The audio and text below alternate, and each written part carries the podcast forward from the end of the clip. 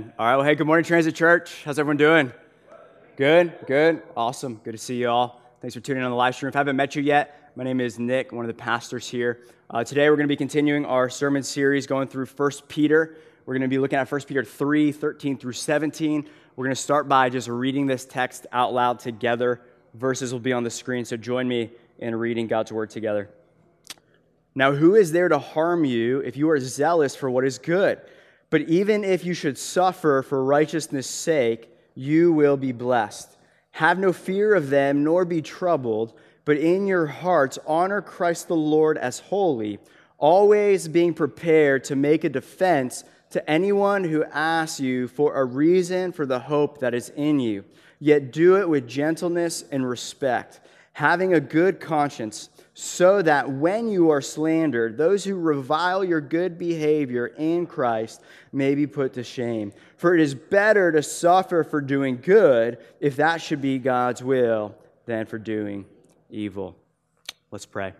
Heavenly Father, we just come before you with mouths full of praise. We come before you just thanking you that today is a day we wake up with your mercy anew.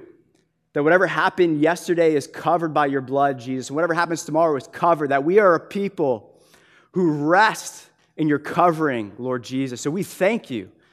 We honor you, Jesus, for how good you are to your people, how faithful you are to your people. We honor you. And we say thank you for your posture for us, your posture towards us, that you are with us and you've gone before us. And we thank you, God. You've clothed us with garments of praise, fullness of mercy. Every spiritual blessing in the heavenly place is ours in Christ Jesus. Thank you. You lavish your grace upon us. Thank you, God. So come, Holy Spirit, and we ask that you just have your way with your word. Pray you magnify Jesus this morning. Show us, show us the way of the cross. Show us, teach us, Holy Spirit, what it means to follow Jesus, to deny ourselves, to take up our cross and follow in his footsteps wherever he may want to take us. We want nothing else in our hearts but to know Jesus and to follow him.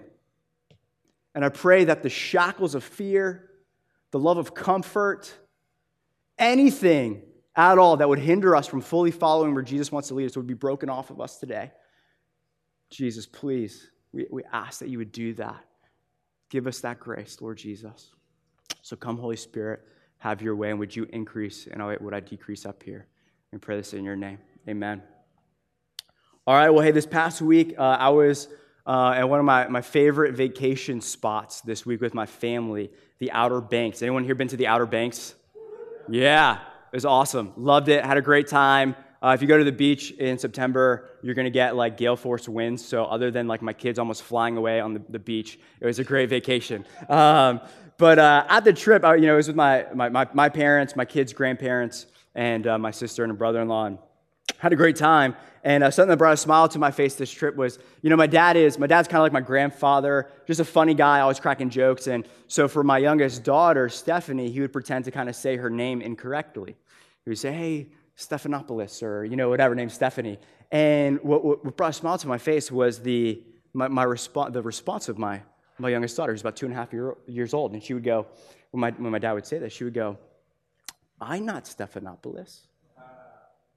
I, Steffi Gase. Steffi Grace is her Grace is her middle name. And I was like, "Atta girl, that's right.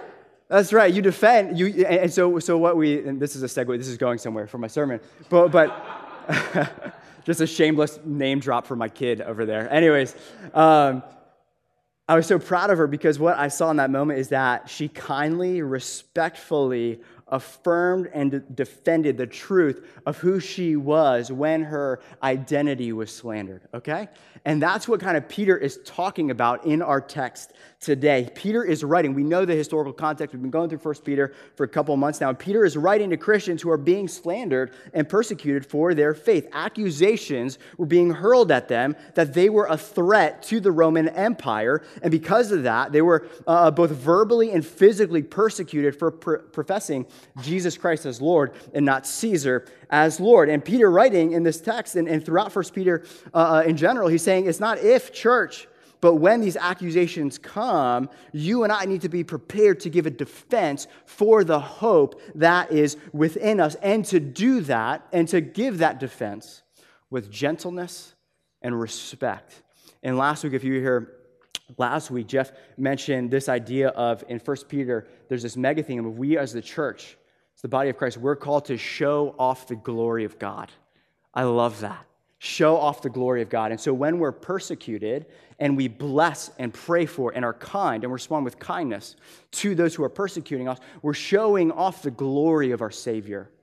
We're doing what Jesus did when he was crucified and praying for the very ones who were putting him to death. We're following in the footsteps of Jesus. We're showing off Jesus to the watching world when we respond in that way, when we're persecuted and facing suffering. And that's what Jeff talked about last week. He says, God's glory, aka what he's truly like, needs to be seen and known to the watching world through his church through his church. What a great honor, what a great privilege we have as the people of God to show off the glory of God through both what we say and what we do. And this is Peter's hope throughout this letter in our text today is that when believers are accused as, as hate filled bigots and actually suffer for their faith in Jesus, that both their words and their wo- works would present a sort of knockdown argument for the beauty and goodness of God and the truthfulness of his gospel and how we respond when we're maligned and uh, are facing suffering, so that when people look at our lives and they see what we're going through for the sake of Christ, and, and, and we're clinging to the hope we have in Jesus, we're saying, even if my circumstances change, I won't lose my hope because that's how valuable Jesus is to me. And, and, so that's where I think God's glory shines the greatest, is in the midst of our suffering, in the midst of our persecution. So that's what we're going to be talking about uh, today in this text. Three things. One, we're going to be looking at the choice of our suffering. I'll explain what that means here in a moment. The defense of our suffering. And lastly, the Lord over our suffering. There's a sovereign Lord over our suffering. So the first thing we're looking at today is the choice of our suffering. Looking at verses 13 and 14 again. And 17 is what Peter says. Now, who is there to harm you if you're zealous for what is good?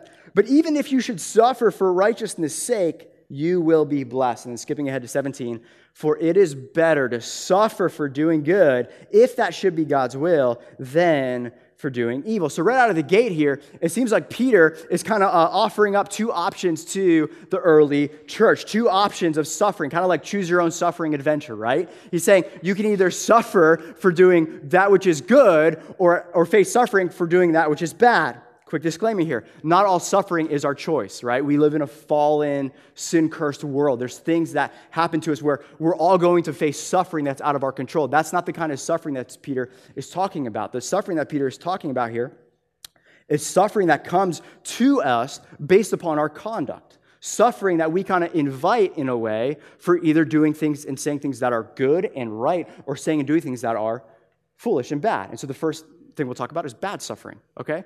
What Peter's talking about when he's saying suffering for doing evil, this is just standard biblical common sense. He's, it's, it's saying if, if you act like a fool, you're going to reap a fool's reward. And the principle behind why Peter is saying that is, is, is this is church, we are going to be hated for being Christians. Jesus promised us that in the Gospels. He said, You will be hated for my name's sake. Jesus promises us that. And what Peter is saying is listen, we are going to be hated for being Christians. Let's not be hated for being really bad Christians, really foolish Christians, right? That's what he's saying. And often in the news, really famous or popular Christians will have a moral failure. And, um, and, and, and they'll face suffering for that. That suffering isn't called persecution for them being Christians, that's suffering for their bad choices.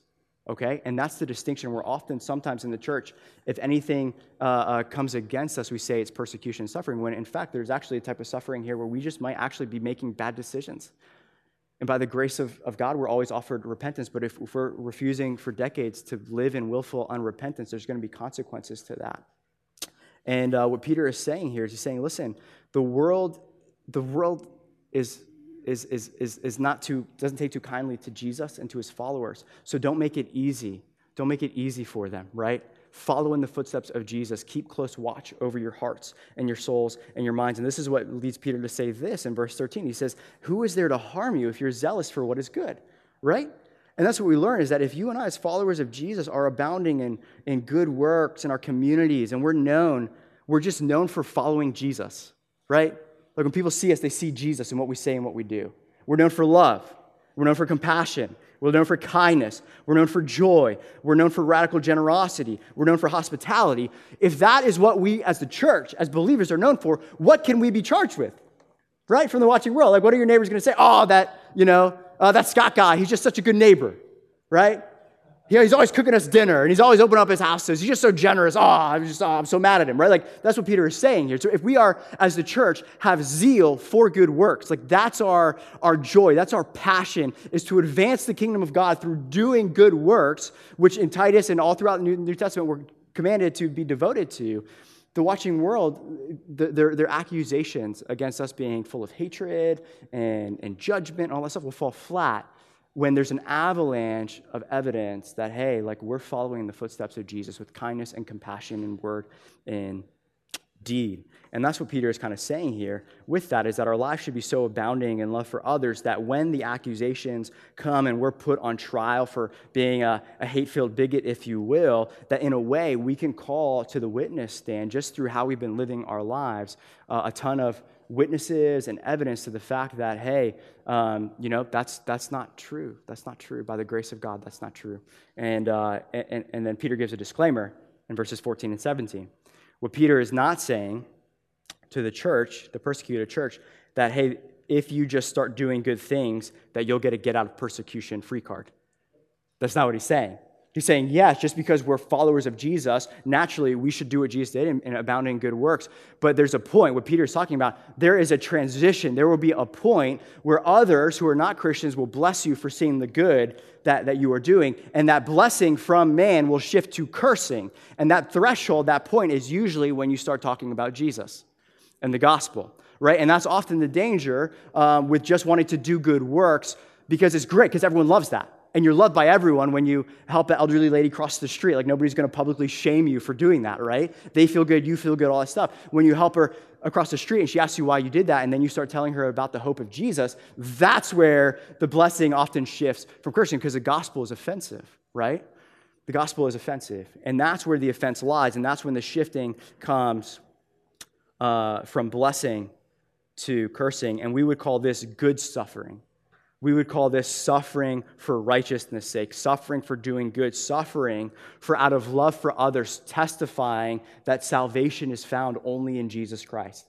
That is, Jesus Christ in John 14, 6 says, I'm the way, I'm the truth, I'm the life. No one comes to the Father except through me. That's the most exclusive statement in the world, and it's also the most loving statement in the world that you could ever tell anyone that there is a way to the Father that there is a way for your sins to be forgiven. There is a way for you to escape eternal separation from God. And there is a way for you to be reconciled to God and live in His presence, fullness of joy forevermore. That's great news. That's great news if people are willing to accept that free gift of salvation. And so then the question that we're faced with, the dilemma that we're faced with, faced with as Christians, is that when we get to that point where our neighbors or our, our employers or coworkers will no longer bless us, but curse us, for our faith in Christ, what will we do when that persecution, when that slander comes, as we're in love sharing the gospel, the good news of Jesus with them? And the two choices that we often in our flesh run to are these two choices fight or flight, right? Like our natural instinct when someone slanders us or curses us or reviles us is what? All right, you slander me, I slander you back, right? You talk bad about my mama, I'm gonna talk bad about your mama. So, so on and so forth, right? Like we're gonna fight. And, and, and this kind of fighting that I'm describing is not contending for the faith, is not fighting the good fight of faith. I would call this being jerks for Jesus, right? Like take off your WWJD band and put on your, your JFJ band, like Jerks for Jesus band, and, and just start, start saying, all right, I'm attacking you. You attack me, I'm attacking you. You say this about me, then I'm attacking you, right? And often, if you just, uh, for, I don't know, five seconds, turn on your Facebook and look at your newsfeed, that's exactly what's happening on social media, unfortunately. And then the second option is flight. And this is more tragic. And we've seen this a lot in the news these past couple of years where well known worship leaders and well known pastors, they're at this dilemma point. And a lot of us are at this dilemma point in our culture where the rhetoric is being ramped up against the Christian faith, and people are beginning to ask questions well, wait, do I really believe this? Is this really true? And flight is saying, persecution is here. I'm not going to fight back, I'm going to flee. Maybe I'll change my stance. Or, or, or worse than that, maybe I'll just say, hey, deuces, Jesus, I'm out of here. I'm switching teams. I'm with these guys now. Okay? And um, what's interesting about both of these responses, fight and flight, is it reveals a complete lack of faith and trust in God a complete lack of faith in God. There's, there's, zero trust in God if you think you have to pick up your weapons and start duking it out with other people and slander them. It's actually the biggest act of faith, which is our third option, which I'm getting ahead of myself. It's a, it's a leap of, of, of massive faith to not curse when you're cursed, but to bless them and to pray for them because you're entrusting yourself and you're entrusting them into the hands of God, not into your own hands. Both responses reveal a complete lack of trust in God. His existence, his sovereignty, his ability, and his desire to both save and fight for you as his beloved son and his beloved daughter. And so, both responses we see abandon trust in God and place all trust in self, where we say, if God won't fight, I will.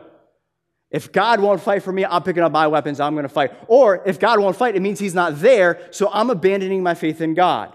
And so I'm going to flee. And the much better option that we're called to, uh, I took a cabin retreat earlier uh, this month uh, for a couple days, and I just went through the Gospel of Matthew and did just a word study on every time Jesus spoke about faith. It was, I had this, this whole legal pad of everything that Jesus talked about faith. It was, it was mind blowing. And we have a third option faith.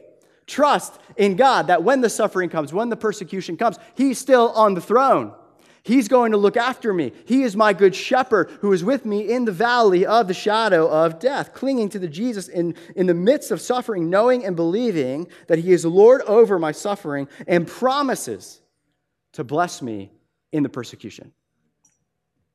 And I would posit this is the only way it's possible to love and pray for those who persecute us and seek to harm us, and to suffer for Jesus is by entrusting ourselves into the hands of our God and his promises to us in his word. 1 Peter 3 9, Jeff talked about this last week. Don't repay evil for evil or reviling for reviling. On the contrary, bless, for to this you were called that you may obtain a blessing. Matthew 5 10 through 12. This is Jesus on the Sermon on the Mount. Blessed are you uh, blessed are those who are persecuted for righteousness' sake, for theirs is the kingdom of heaven. Blessed are you when others revile you and persecute you and utter all kinds of evil against you falsely on my account. Verse 12 Rejoice and be glad, for your reward is great in heaven. It is great in heaven. There's a promise given by our Savior to us that when we are slandered, when we are persecuted for Jesus, and in the face of that, the face of that suffering, we pray for and love our persecutors, you and I are promised by Jesus a great, words of Jesus, great heavenly reward. Great heavenly reward. And therefore, Jesus encourages us rejoice. Be glad. There's debate upon what that reward is. But what we see here, I'm not going to get into the details of what scholars think that those rewards are. What we know is that Jesus is in the business of wanting to bless and reward his followers. When they glorify him, Jesus says, that, that brings a smile to my face. When you do that, And I'm going to bless you. There's a great. So when we face persecution, we say, hey, keep the insults coming. You are helping me fully fund my heavenly 401k. Great heavenly rewards. Boom, cha-ching. Keep it coming. Yes, cha-ching. Like hopefully it's it's because I'm, I'm I'm testifying to the gospel and Jesus. Hopefully it's not bad suffering where I'm just being a bad Christian. But when those persecutions comes, hey, you're fully funding my retirement plan. Thank you. Right? And what we see is the author of this letter was the Apostle Peter, right? The author of First Peter is a, is a man who lived and who walked and, and, and, and, and was with Jesus as, as, as one of his followers, the Apostle Peter himself. And in Acts 5, um, the Peter and the apostles are arrested and they're put on trial by the Sanhedrin.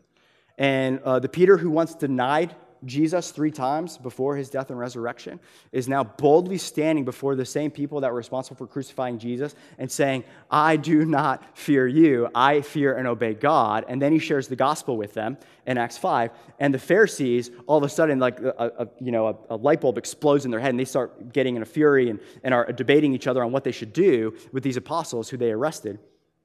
And uh, this is the decision that these Pharisees have for these apostles, uh, these eyewitnesses of Jesus who are sharing the gospel that Jesus, Jesus is not dead, he's alive, he's resurrected. Acts 5 40 through 41. And by the way, this is Peter. Peter in this text is lumped in with the apostles here. And when they had called in, the, the Sanhedrin called in uh, the apostles, they beat them and charged them not to speak in the name of Jesus and let them go. Verse 41, watch this. Then they left the presence of the council, rejoicing that they were counted worthy to suffer dishonor for the name. That's crazy, church. That's crazy. And this is what's so crazy. Like, like, like in our flesh, the natural response when we face suffering and persecution is lament, it's sorrow, it's grief, it's confusion. Jesus, where are you in this? I thought, you know, this wasn't what I signed up for. What's going on? These guys are rejoicing. And what I read in the New Testament, we're called to rejoice in our suffering. The words of Jesus in Matthew 5, he says, rejoice and be glad when you're persecuted. That that's the Christian response. And that's what we see Peter do here, is these guys are leaving the, the trial, the imprisonment, the, the, the getting beaten up, and they are, imagine this, them and brothers, they are praising God. Thank you, God, for the bruises. Thank you, God, for the limp. Thank you, God, for the pain. Why? Because we've been counted worthy to share in the sufferings of our Savior. We're following in his footsteps. What an honor. What an honor that is. And I think oftentimes when we face persecution, we think it's something to be uh, you know, ashamed about.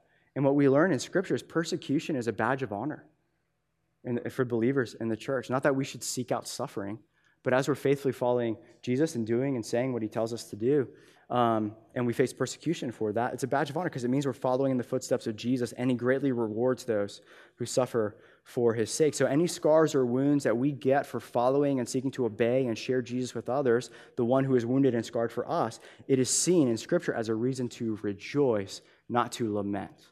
Rejoice, not to lament. And the question that we in the 21st century church in the West need to ask ourselves uh, as, as we are facing the dilemma where, where once Christianity was seen as being a blessing in society, where now it's being seen as a cancer, um, is this question Are you and I willing to suffer any loss for the sake of following Jesus?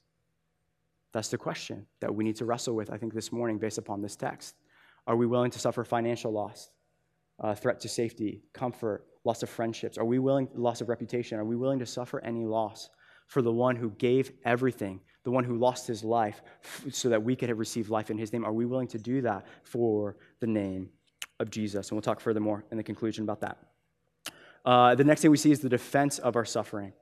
The defense of our suffering. We as Christians are called to suffer for righteousness' sake. And then, as we're suffering in the midst of that, when the accusations come, we're put on trial, as these Christians were, uh, we're called to give a defense for that for the hope that's within us. Verse 14 Have no fear of them. This is Peter talking.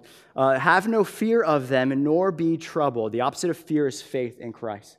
It says, Have faith in your good shepherd who's with you in the valley of the shadow of Have no fear of them. Do not fear man. Fear the Lord. Have no fear of them, nor be troubled. But in your hearts, honor Christ the Lord as holy, always being prepared to make a defense to anyone who asks you for a reason for the hope that is in you. Yet do this with gentleness and respect, having a good conscience, so that when you are slandered, those who revile your good behavior in Christ may be put to shame. shame. So the scenario Peter gives is that when you've reached that transition point from blessing to cursing, you're facing persecution, you're going to be asked to give a defense for the hope that is within you in the midst of your suffering, just like he did. And, and, and, this, and this word defense is a legal term. It, it's, it's, it's the, the Greek word uh, uh, ap, ap, apologia, where we get the word apologetics. It's not apologizing, it's a legal term where literally, uh, like what Peter is talking about, hey, when you are put on trial as a Christian, and you're being prosecuted for your faith, be prepared to respond with a reasonable defense for your reasonable faith in Jesus. And so, yes, it's the context of both. Christian, you might be arrested and tried and put on trial. And yes, at the barbecue at the neighbor's house, you might be, in a mini way, put on a mock trial of sorts where you're being persecuted for your faith. Either way, be prepared to give a reasonable defense to your reasonable faith. And we'll talk more about that in a little bit. But the first thing I want to talk about in regards to, this uh, text specifically is this is what is often missed, missed when we preach this text, this text, if you've been in the church for a while, um, is the classic go to text on apologetics and evangelism and sharing your faith, as it rightly should be. Um, but often, what is missed when we, when we you know, we read about this text or preach this text or whatever, is the fact that honoring Christ the Lord as holy in your heart precedes the command to defend the hope that's within you. Does that make sense? Verse 15 says this But in your hearts, honor Christ the Lord as holy, always being prepared to make a defense to anyone who asks you for a reason for the hope that is in you. And we might ask the question, well, what does what does uh, in your hearts honor Christ the Lord as holy have to do with evangelism? Have to do with apologetics, have to do with defending and sharing your faith to those who are not Christians. And I would say it has absolutely everything to do with apologetics and sharing your faith. Because it's hard to defend someone you don't know and love. And it's hard, if not downright impossible, to defend a hope that you don't possess. Right?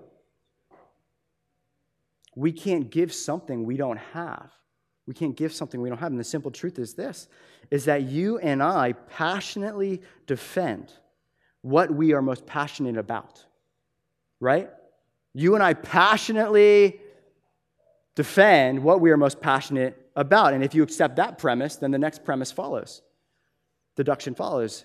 So, therefore, if we have no love and passion for Jesus, there will be no need to defend that which we don't really care that much about.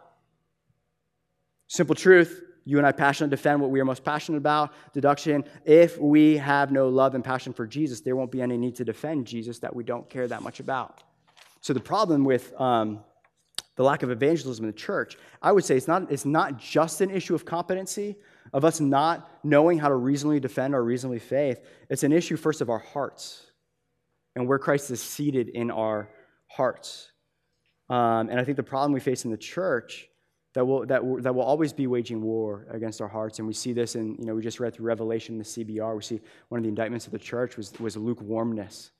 Uh, and Christ asking them to return to the passion they had at first. But the problem I think we face in the church is we're just passionate about other things, not Jesus, right? We, we just get passionate and worked up about other things rather than Jesus. And so then we'll do a ton of research about other things we're really passionate about to defend those with anger and, and rage or whatever, all the while we sideline Jesus and say, oh, like, I guess he, you know, don't really, don't really worry about that. I care more about this right? And so at the vacation uh, house this past week, you know, I don't have cable uh, at my house, so I can't really watch that, that many sports, but football is back. Anyone here excited about football being back? I'm so excited, right, about being football being back. And so I watched a ton of football this past week, and then the Stanley Cup Finals, ice hockey was, was on this week. So I watched a ton of sports. Man, I was like, I was fired up. It was awesome. Like, I just, I love sports, and particularly football and, uh, and hockey. But what's so interesting is that, you know, I couldn't help but think in my own life and in uh, the church, you know, sometimes we research and defend our favorite sports team more than we do our Savior and our Redeemer, right? Like if I were to trash, you know, the Patriots, to the Patriots fans here, there would be, there, you, you, you know how many rings are on Brady's finger, right? And you know all the stats and all this stuff, right? Right? But when it comes to our precious Redeemer who died to save us, who gives us mercies new every morning, do we share that same passion? That same, that same joy, that same delight, that it just brings us joy to be able to raise our competency to share and defend him so that others so that others can share in that joy that we have in jesus it's got to be sincere Our, our, our sharing and defending our faith has to be sincere. And, and, and you might be asking, okay, well, what does it mean to honor Christ the Lord as holy in your hearts? I love the way John Piper says this. John Piper, speaking on this text, says this. This is the way John Piper would, would answer that question. What does it mean to honor Christ the Lord as holy in your hearts? This is what he says. It means to put him in a category by himself. The highest place, the greatest value, the most supreme treasure, the greatest admiration, the most cherished prize, the one you esteem and honor and love the most out of all persons and all things in the world, right? That's what it means to honor Christ the Lord as holy. He's your precious treasure. He is everything. We, Jeff and I were had the blessing of being part of a relaunch for our sister church, Legacy, and uh, Spanish-speaking church. And for his uh, ordination, they asked the pastor, "Who is Jesus to you?" And in Spanish, one word, he said, I believe it was todo, everything. Everything. And, and I was remembering my high school Spanish before they translated it, and I, and I go, oh my gosh, that's a beautiful. He didn't give the seminary answer. He said, In your heart, where is Jesus? In your heart, who is Jesus? And he goes, Everything. Everything. Oh, it's beautiful. So beautiful. And uh, for those of us here today, and you know, I just read that John Piper quote, and you feel like, man, just convicted that your hearts have grown lukewarm or, or apathetic, and, and you're like, I haven't been honoring Christ the Lord as holy, and I, I want that joy in Jesus. I want that love, that passion, that delight in Him in my walk with Him. I don't have that. The good news is, is Jesus is always waiting with open arms for you to come to Him just as you are. You don't need to muster up the strength. You, don't, you just come to Him with your lack and let Him fill you. And so today, if, if, if, you're saying, I don't have this in my life right now, I'm feeling apathetic, I'm feeling maybe overburdened, maybe my passion is for other things than, than Jesus, cry out to him today in faith and be honest with him and say, Jesus, I want more of you. I want to be set on fire for you. I got a text from my friend a couple of weeks ago. He says, Nick, join me in praying that the Lord sets me on fire in this season. I said, I will absolutely join you in that prayer. He's going on a road trip with Jesus, essentially. And he's like, pray that Jesus will set, I just want Jesus to set me on fire. I'm like, yes. Like that's awesome. That's a prayer that glorifies God. It glorifies God when we show the world that He is, He is above our circumstance. He's more precious to us than comfort. He is more precious to us than political alliances. He's more precious to us than financial future security. He is everything to us. That brings glory to Him in the midst of loss, is when we say, Jesus is better. You can change my circumstances. You can't change my Savior, my Redeemer, who's with me in the midst of those circumstances. That shows off the glory of God. And if we don't have that, great news you have a gracious Redeemer. You have a Father who's waiting at his porch, waiting for you to come back, arms are running, just as you are. Just come to him with your need and ask him to fill you afresh. Jesus invites us in his gospel ask, seek, knock. It'll be given to you. John 16. Until now, you haven't asked anything of my name. Ask so that your joy may be complete. John 16.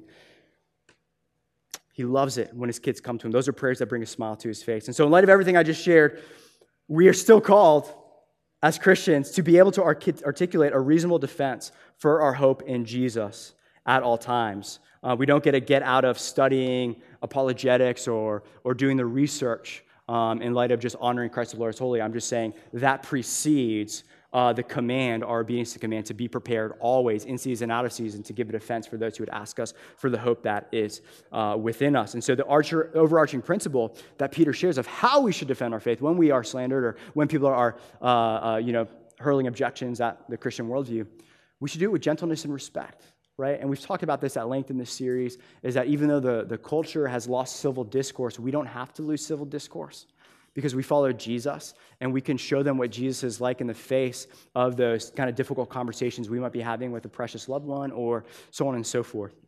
That's the overarching principle. And then, kind of three methods um, that uh, I want to talk about about apologetics. This is not comprehensive. These methods for apologetics aren't comprehensive, but it helps, I think, frame what it looks like to defend your faith. And so, the first thing, the first method for defending and sharing our faith that I want to look at is just personal testimony just sharing with others what Jesus has done for you, how he has radically transformed your life.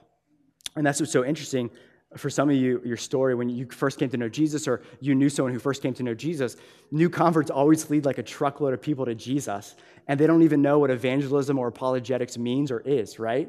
They don't know all the arguments, but they all they know is essentially what the, the blind man uh, who was healed by Jesus knew in John 9. I was once blind, but now I see. And everyone, all, all their friends who they used to, you know, whatever, uh, do pagan things with, they see the tangible joy, the tangible love, the chan- tangible change in that person's life. And that's enough evidence that they need to say, I want what you have. Because you have something that I don't have. And the only change that could come about because I've known you forever is a supernatural change. It's a supernatural change. I know, I know you. You couldn't do this. You couldn't do this on your own. Somebody else did this for you. Who is it? His name is Jesus, right? And so I love, one of my favorite gospels is the Gospel of John, and I love John 9. Uh, John 9, Jesus heals uh, a blind man. And the Pharisees, uh, religious people, just really just don't like Jesus too much, and, and, and, they get all fired up when Jesus heals people. And so the Pharisees bring this guy in and his parents, and they start questioning him, questioning him. And this is what uh, they, uh, this is what the conversation looks like in John 9, 24 through 25. So for the second time, the Pharisees called the man who had been, what a great description, the man who had been blind. That's what Jesus does for us, right? Nick, the man who once, who once was under his own sins and was a child of, child of wrath, but now he's a child of God. The man who was once blind. I love that. That's what Jesus does, right? The man who once had been blind, and he said to him, Give glory to God. We know that this man, talking about Jesus, this man is a sinner. And the blind man, the man who was once blind, answered him, Whether he is a sinner, I do not know. But one thing I do know, baby, that though I was blind, now I see. And none of the Pharisees were arguing about the miracle. That was the evidence. We know you were blind, but curse the man who healed you. Right? That's what they were saying. We don't like this Jesus guy. We know we can't argue that, but we want to make sure that you're not following this guy. He says, I don't, I don't know all the answers. I don't know the answers, but one thing I do, I was, and there's power in that. And uh, my wife and I, we uh, served as volunteers in, in a ministry called Young Life for a while working with high school students. And one of the, one of the common things when they talked about you sharing your personal testimony, and uh, beautiful thing with Young Life is, is so many uh, students come to faith in Jesus through their, their, um, their ministry model of relational, incarnational ministry. My wife is one of those people who came to know Jesus through the ministry of Young Life in high school. And uh, they would always say this you can't argue a changed life. So they say, that's the power of your testimony. You can't argue a changed life. And so we get to, we get to testify to the goodness of God. When we share our stories, it's not about us being awesome and choosing Jesus. It's about, hey, hey, I was blind and now I see. My life was a mess, but now I have Jesus, right? Like, like, like that's what it is, sharing what Jesus has done. And then the, the second uh, kind of methodology, if you will, to apologetics is a defense. A defense, defending the truthfulness of the Christian worldview and our faith in Christ. This looks like in our conversations with others, sharing proofs for the existence of God uh, that we see in creation and nature, the proofs for the inspiration of Scripture, the validity of the resurrection, uh, so on and so forth. So we share those proofs, those evidences of the veracity of the Christian worldview while also answering objections and attacks to our worldview. Like, how can a good God allow evil and suffering? And, and, and, and, and science and the Christian faith are incompat- incompatible. And listen, for us to grow in this area, to be obedient to the text of being able to give a defense, it comes through study.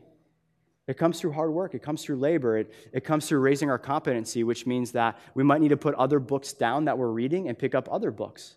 It might need that we need to stop watching other things just for entertainment and start watching uh, apologetics videos. And there's an avalanche of resources that are, are available to us to raise our competency in those things. I'm a, I was an apologetics hobbyist for a really long time and took a couple apologetic classes in, uh, in seminary. And so, uh, open invite to if you want some more resources after this service. Um, books or videos or whatever, come and talk to me. I would be glad to talk to you and point you to some great places where you can start studying and raising your competency. And when you do that, when you start reading these books and hearing these lectures, all of a sudden this avalanche of confidence comes over you. You go, oh my gosh, I have a reasonable faith. This is not madness. This is not blind faith at all. This is actually very reasonable. Really reasonable. And then, and then it leads to this. I think often when we talk about apologetics, we just stay in personal testimony and defense land, and we never go on offense. Offense. Sometimes the best defense is a good offense, or vice versa, whatever. But we, the third thing that we need to, I think, what's on my heart is when we're sharing our faith, is to get off the turnbuckles as Christians and to start saying, all right, let me kindly and graciously point out, um, how do I say this graciously? What's in my notes? Um, pitfalls in your worldview as well. we as Christians are not just called to have to answer and defend our worldview. Everybody has a worldview. Everybody does. And everybody, worldview are assumptions about the world. Why are we here?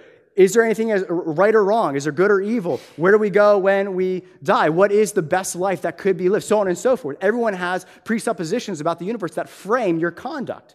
And so we're not the only ones who have to sit back on the turnbuckles and give a defense. We can go on the offense, okay? And so, in, in a good way, in a kind way. And that's what kind of drives me nuts when you watch interviews of people on the news and they'll, they'll uh, you know, be like, is abortion a sin? You know, just blindside these Christians that they invite and just uh, blindside them. And, and, and, and I'm just like, do what Jesus did. Jesus always answered test, traps with a question. Ask the person, is there anything wrong with anything? It's a great question. Is there anything wrong with anything? Yes. How do you arrive at that truth? How do you arrive at that truth? Because last time I checked, you're a, you might be a naturalist, which means that from nothing we came to nothing we return, human life has no more value than a cricket. So, what's all this talk about equality? What's all this talk about justice? Last time I checked, if you're a naturalist and atheist, you believe morality is subjective. So, why do you keep lambasting accusations against the church based on morality? What's your moral framework? Last time I checked, believing what you believe, all of us are here because of survival of the fittest. Survival of the fittest. The, the, those in power conquering the weaker, the strong survive. So, what's all this talk about equality? Where do you, what's your philosophical foundation for being so fired up about justice and equality? The Christians have a, have a, have a, a great philosophical, theological foundation for justice. Humanity is made in the image of God. Everybody has intrinsic value, and we are to treat them with kindness and compassion, no matter who they are. That's where we arrive at value. But it's just, it, it's mind blowing that a bunch of atheists, sorry, are so fired up about human dignity when, when we're just more highly evolved, uh, you know, whatever. Where do you arrive at human value and dignity? It's madness. It makes no sense philosophically. And so then, so then they'll adopt Judeo Christian worldview, ethics, and, and, and, and, and, take them as their own. And it, it, but they can't do that philosophically. So let me illustrate this. I have a friend who's in the LGBTQ community a really good friend of mine. We, we grab lunch, we talk about religion, politics. I've been able to share the gospel with him, and, and he's really passionate about justice issues for the LGBTQ community. It's really been a really good relationship, and for uh, the Lord, uh, anyways, just, just being able to listen and to hear his perspective on the church and seeing what he, him and uh, that community have kind of experienced from the church is, tragic. Um, and uh, took me a while to kind of earn the right to be heard. But all, all that to say is this, is that I, uh, I asked him kindly, something to the effect if he was talking about this. I say, hey, man, I, I know what you believe as a, as a naturalist. Why are you so fired up about justice? Like, ultimately, it doesn't matter, right? Like, you just return to dust. Why not live the most selfish life in the world? Why is helping others even good and noteworthy? Why not just live the most selfish life and look out for yourself? And, and, and just ask, I was just asking and love that simple question. Because I was like, I was like, I was like, these are great Christian values that you're, you're like, I, I'm with you justice and dignity, human, humans have dignity, but, but knowing what you know philosophically, you're not staying true to your worldview. You're not staying true to the core tenets of your worldview. You're not. You're just not. We are, if we're here and there's, there's no God, there's, there's like this isn't true, and we're here because an explosion happened by complete accident, we are a cruel joke of nature. And everything is meaningless, completely devoid of meaning. Just one cosmic accident. So, why in the world would you give your life for justice? It doesn't matter. You're not staying true to your worldview, right? So, I think that's where, as we study and in love, relationally earn the right to be heard, we can start getting people to not just attack and attack and attack the Christian faith, but start seeing, whoa, whoa wait a second. What about, like, you know what I'm saying? So, I hope that, I hope that helps you frame that, that we as the church we should grow in our competency in love, in love and kindness, earning, earning the right to be heard, to share our faith. Yes, give defenses for our faith, and also be, uh, be educated, not just on our favorite hobby or our sports teams or uh, conspiracy theories or whatever, but be educated on other worldviews so we can, we can graciously and kindly point out the pitfalls of other worldviews as well to amplify Jesus to those that we're talking with. So, last thing we're seeing, sorry, run out of time here is the last point I'm going to talk about is the Lord over our suffering. Verse 17. This is what Peter says For it is better to suffer for doing good, if that should be God's will, than for doing evil. Key phrase if that should be God's will. So, the simple, plain truth of following Jesus is that the suffering we face for righteousness' sake very might be God's will for us. And we need to understand that, that Jesus hasn't called us to a life of comfort. He's called us to take up our cross, deny ourselves, and follow in his footsteps. And so, what we learn by following Jesus is that the blessed life is not a life free from pain and suffering. The best life is a life lived knowing and following Jesus, no matter where he takes us. No matter where he takes us. And I'll conclude with this illustration. Uh, at the beach this week, uh, the winds were so crazy that the Outer Banks actually flooded. And so my brother-in-law actually had to leave, go back to work. He couldn't leave the island for like three days because he couldn't get off the island. It was just ton of water, ton of sand. The beach literally came over Highway 12. And uh, so we're kind of stuck on Avon. Where we were was fine, but if you want to go to the grocery store, you had to go through floodwaters. And so me and my wife and my kids were in the car, and the floodwaters weren't, weren't that bad if you stayed in the road, okay? But I was like, let's go, let's go drive it in the water. This is awesome. Once in a lifetime chance, you know? And uh, that's how stupid I am. Anyways, uh, so we're, we're driving through this, and needless to say, I don't need to go into details of what was taking place, the conversation between my wife and I, but let's just say she didn't have too much trust with who was at the helm of the wheel. So that led me to turn around. Okay? Now here's the deal. If you are in minor flood water, and they were like, dude, they were like Priuses going through the water. It wasn't, it wasn't that big. Okay? So like I was in an SUV. So I go, so I go and I take a left into a parking lot. Now what you know about roads is that where the road is, it's high, and then there's ditches, right? So I go, I take a left, I'm still on the road, great, turn around the parking lot, and then I go to make a right turn out of this parking lot. You know, there's kind of a ditch to the right, a little bit of road. You can't see the road because it's all covered in water, and then there's the road there. And all of a sudden, as I make this right turn, I made it too tight, and all of a sudden, my car turned into a boat for a little bit. And I was like, I, you could feel the, the tension go out of the wheels, and they're like looking for ground. And thankfully, I had enough momentum that I ended up catching the pavement and was able to get out of there. But there was that moment of like sheer panic and like, oh my gosh, I cannot believe that just that just happened. And uh, anyways, that made for a good uh, discussion uh, that Jen and I had uh, after we got back. anyways, um, we made it safe and sound by God's grace. But listen, oftentimes we think we think that. Um, Jesus is only going to lead us to green pastures. And the promise of Psalm 23 is that he's the good shepherd who, yes, leads us beside still waters and green pastures, and yes, is with us in the valley of the shadow of death. And that the Christian life, your, your life and mine, is not going to be smooth sailing, is not going to be perfectly safe, uh, danger, danger-free roads. Uh, Jesus is going to lead us where he wants us to go. And the issue that we face, are we going to trust him?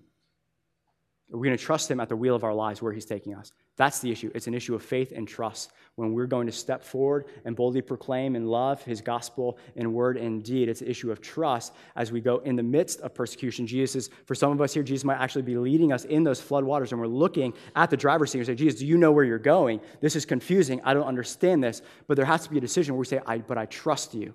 And I'll conclude with the, uh, the Apostle Paul 2 Corinthians 6, 3 through 10. Look where Jesus led the Apostle Paul.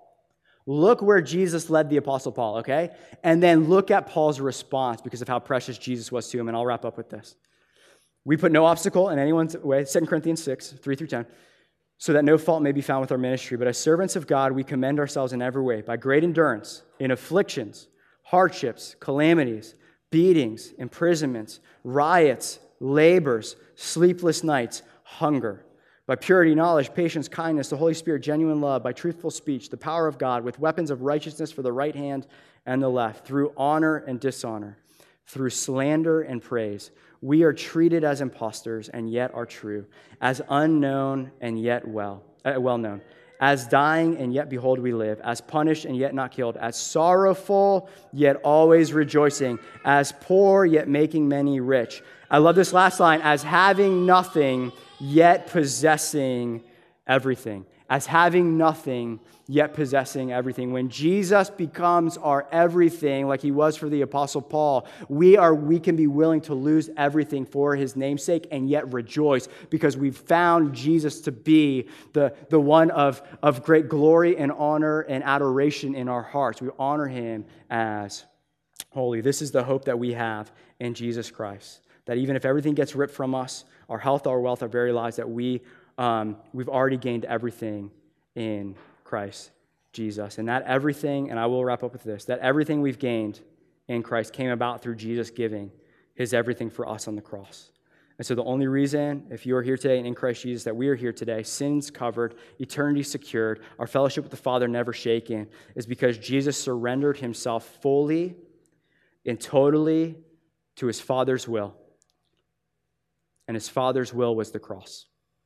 And so, may we leave here being willing to do the same. Surrender ourselves to the Father's will, saying, Your will be done, your kingdom come in my life on earth as it is in heaven. Let's pray.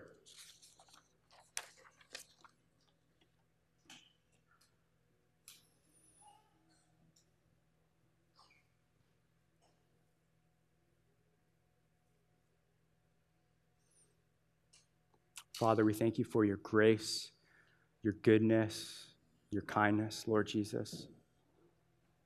Thank you that you're God who's slow to anger, abounding in steadfast love and mercy. And we just come before you humbly.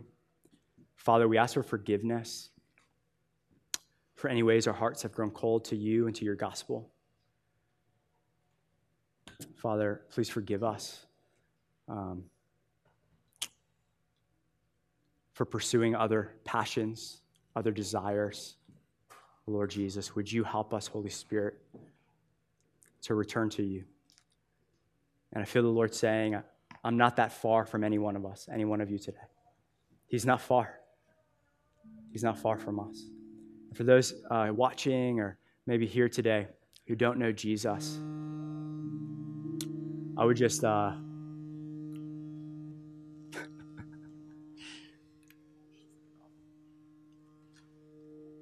Sorry about the technical difficulty there. Thank you, Lord, you're sovereign over technical difficulties. Um, for those don't, that don't have anyone but themselves at the wheel of their lives, I just pray, Jesus, that you would speak clearly to them and you would show um, them that you're far better God than they are, that you're worthy of their trust, that any fear, any fear of loss, any fear of uh, future security or whatever, that I just, I just hear you calling your church today. Say, You can trust me. Come to me just as you are. You can trust me that I'm the good shepherd and I look after my sheep. And so, would we uh, return today to you, Lord Jesus, with repentance and with love for you, Lord God, knowing that you're God who's rich in mercy, rich in mercy. So, Lord, we love you. Help us. Help us, Lord God, have a passion for the lost that maybe we don't have and give us the resources and the people we need to go be bold evangelists for your kingdom. So, Holy Spirit, you say in Acts 1 8 that um, when the Holy Spirit comes upon us, we'll receive power to be your witness. So, Holy Spirit, would you, would you empower us? Would you equip us, Holy Spirit, to boldly proclaim your goodness and your kindness in our workplaces and to our friends and to our neighbors because you're just simply too good to keep to ourselves, Jesus. So, we love you and pray this in your name. Amen.